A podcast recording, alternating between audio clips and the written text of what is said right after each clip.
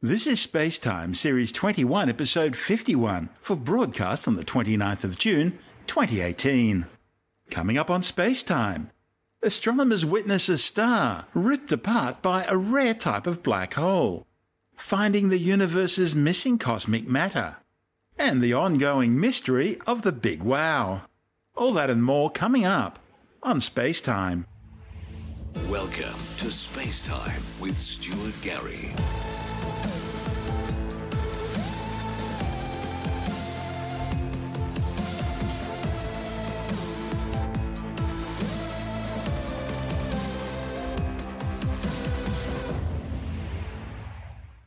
Astronomers have detected a rare intermediate mass black hole as it ripped apart and devoured a passing star.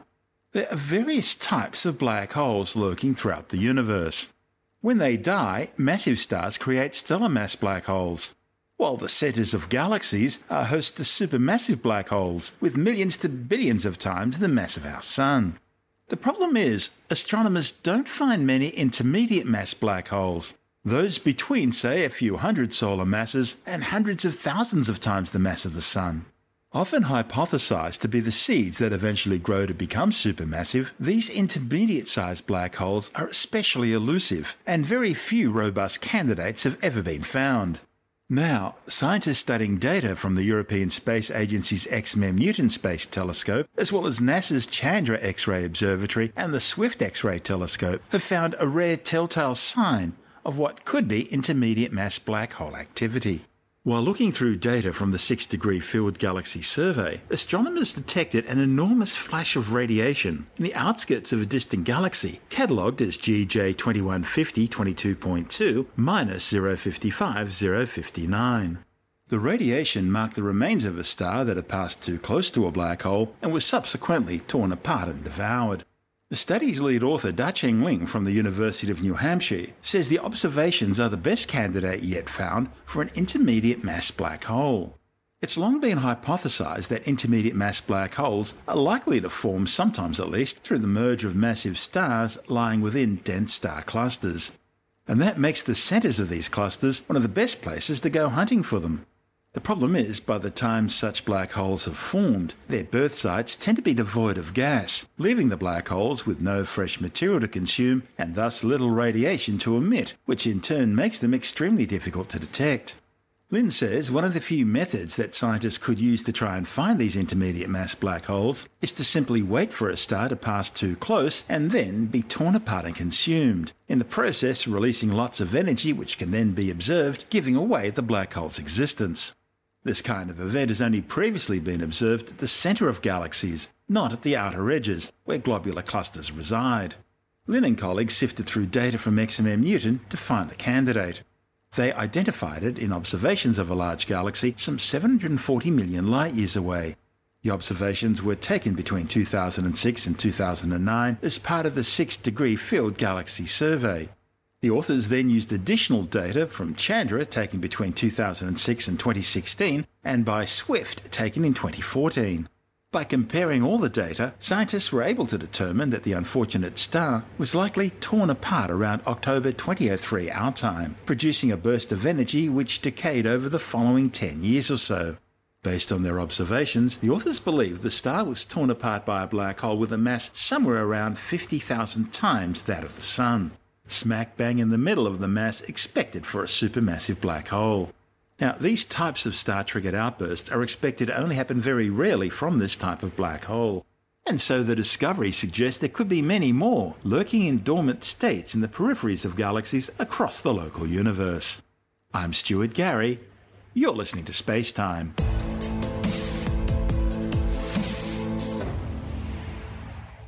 Astronomers have solved another of the cosmos's mysteries, finding the last of the universe's missing ordinary matter.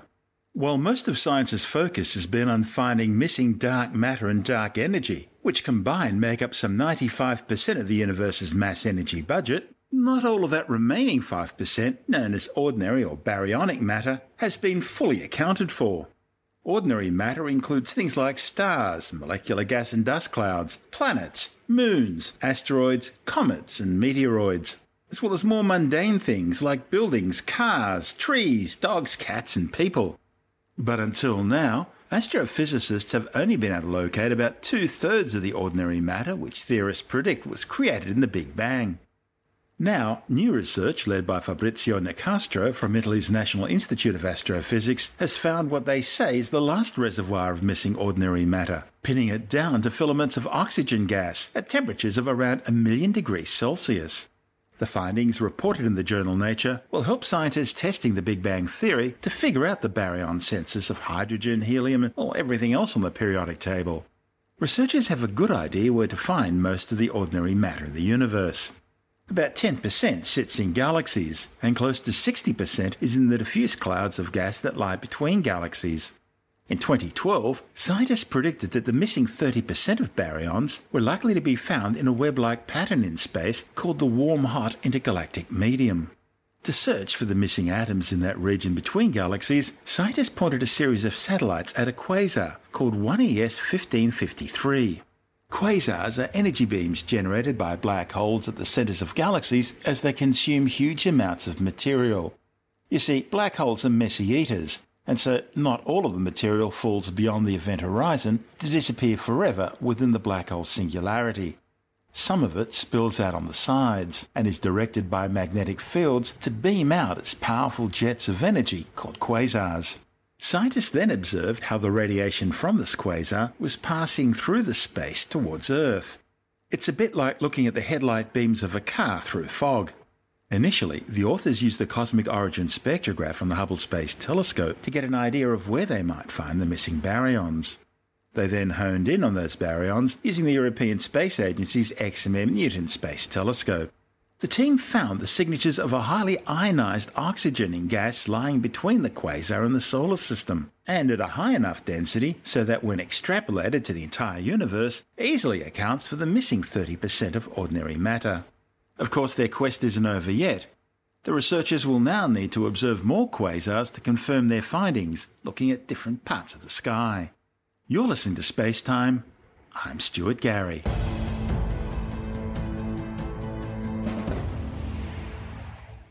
The most enduring mysteries in astronomy is the Big Wow signal. Represented by the code 6EQUJ5, the Big Wow was an unusually strong narrowband radio signal received on the 15th of August 1977 by Ohio State University's Big Ear Radio Telescope, which at the time was being used by SETI, the search for extraterrestrial intelligence. The signal appeared to come from the constellation Sagittarius, and it bore all the expected hallmarks of extraterrestrial origin. Astronomer Jerry Ehman discovered the anomaly a few days later while reviewing the recorded data. He was so impressed by what he saw that he circled the reading on the computer printout and wrote the comment WOW in bold letters in the margin, leading to the event's widely used name.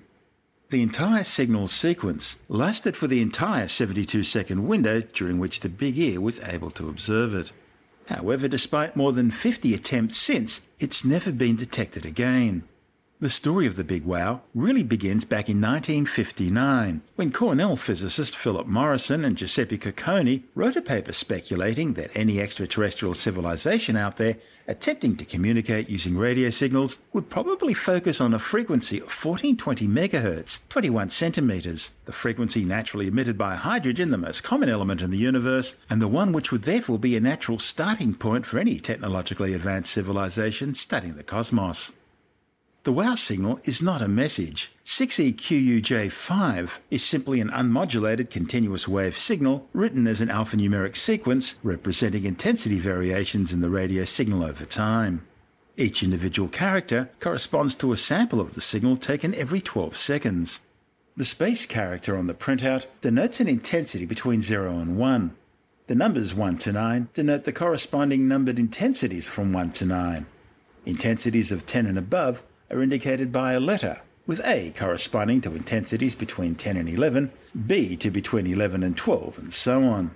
The highest measured value in the Big Wow signal was the letter U, an intensity between 30 and 31, and some 30 times stronger than normal background noise.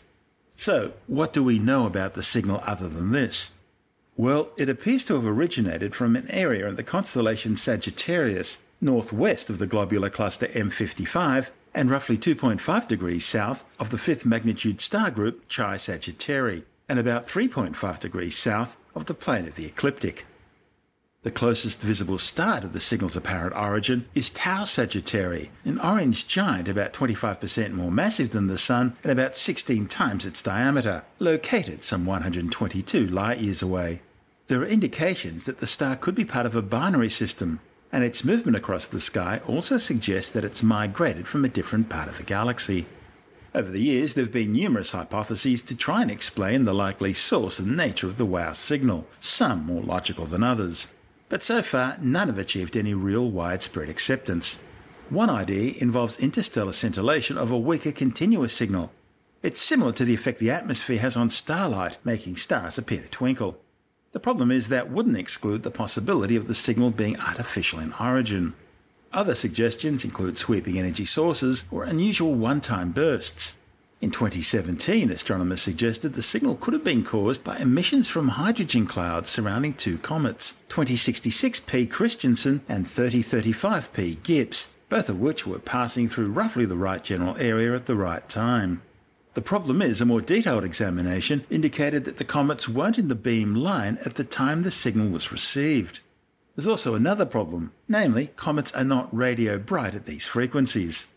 Other suggestions include more mundane explanations, such as signals from classified military satellites. That's the one I prefer, by the way. Or possibly an Earth source signal being reflected off a piece of space debris, although that one's unlikely because the hydrogen signal frequency is banned from civilian radio use because it's reserved exclusively for scientific observations. So, with no real answer to the mystery, the WOW signal, for now at least, remains the strongest candidate for an alien radio transmission ever detected. To find out more, Andrew Dunkley speaking with Dr. Fred Watson from the Australian Astronomical Observatory. Now, the WOW signal was a narrowband radio signal that was received um, by a listening device on the 15th of August 1977. And the reason it's called the WOW signal is because when they read the, um, the uh, printout. Printer.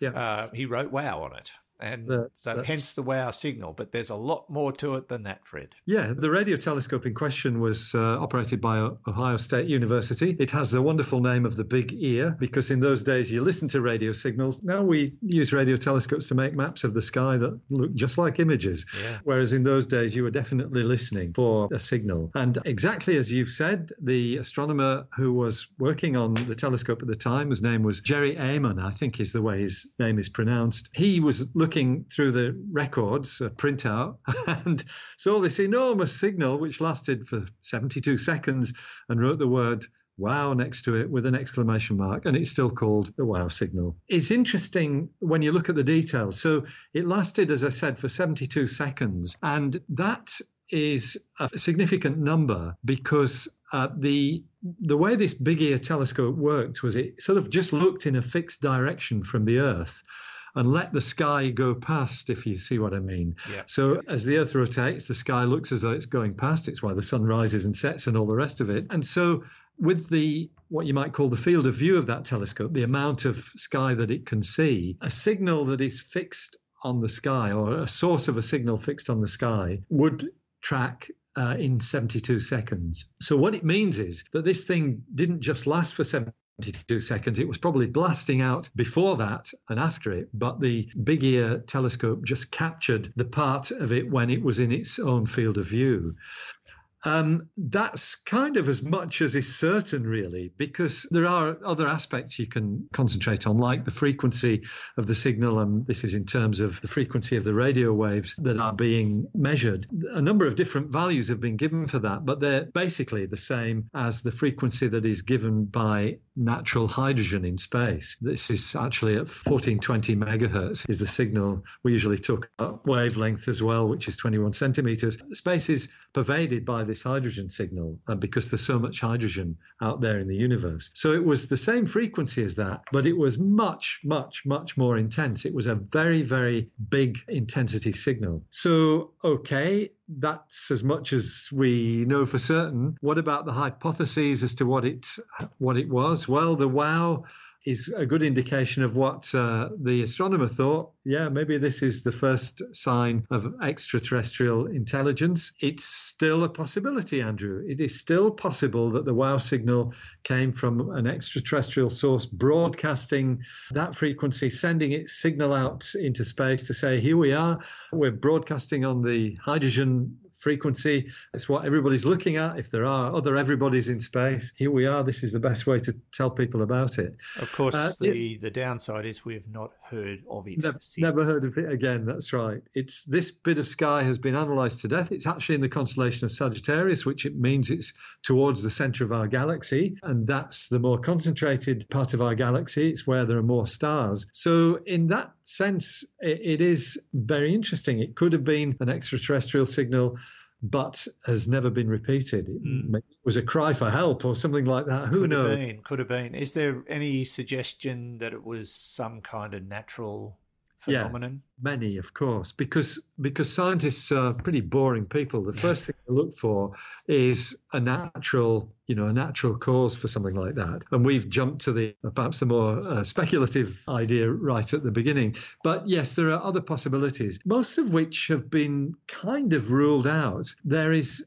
one, the one most recent one that really got a, quite a fair bit of credibility was in 2017. And two comets were in roughly the right position. Two comets, members of our own solar system, which we believe would have been surrounded by their own clouds of hydrogen. Um, so maybe the telescope was simply picking up these comets as they went past because they were nearby, certainly relatively nearby compared with anything out in deep space. And maybe they were the source of the wow signal. But that's had a lot of criticism. It turns out that the comets were not exactly in the beam at the right time. Uh-huh. Um, the comets are not really that radio bright in the frequency of natural hydrogen. And why should that have happened? Questions of that sort have always been thrown at this. And the bottom line is it's it doesn't have an explanation. So the wow signal remains a mystery. Yeah, and I suppose they've already looked into the possibility of equipment malfunctions and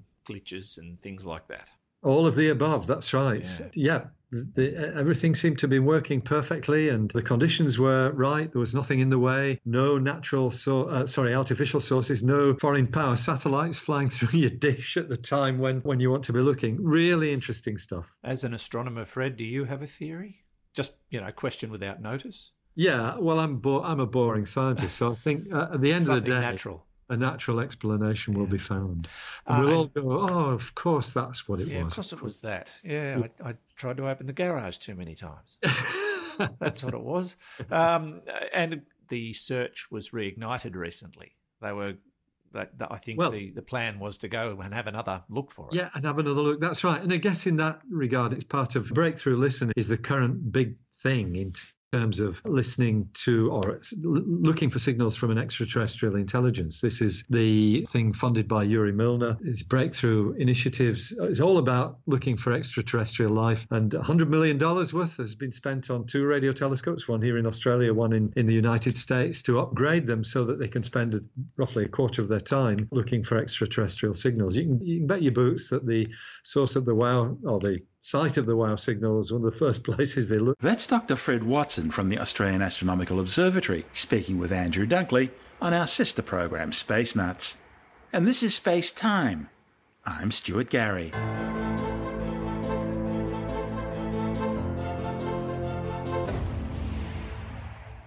And time now to take another brief look at some of the other stories making news in science this week with the Science Report. New data warns Australian liver cancer numbers and death rates have more than doubled between 1993 and 2015. The findings, reported to the 2018 Global Hepatitis Summit, warns that viral hepatitis B and C, as well as obesity, are behind much of the growth in these cases. So much so that they're beginning to overwhelm the limited number of liver specialists. Because the prospect of surviving the cancer is bleak, researchers say the only hope is to stop it from happening in the first place, or find early curable cancers.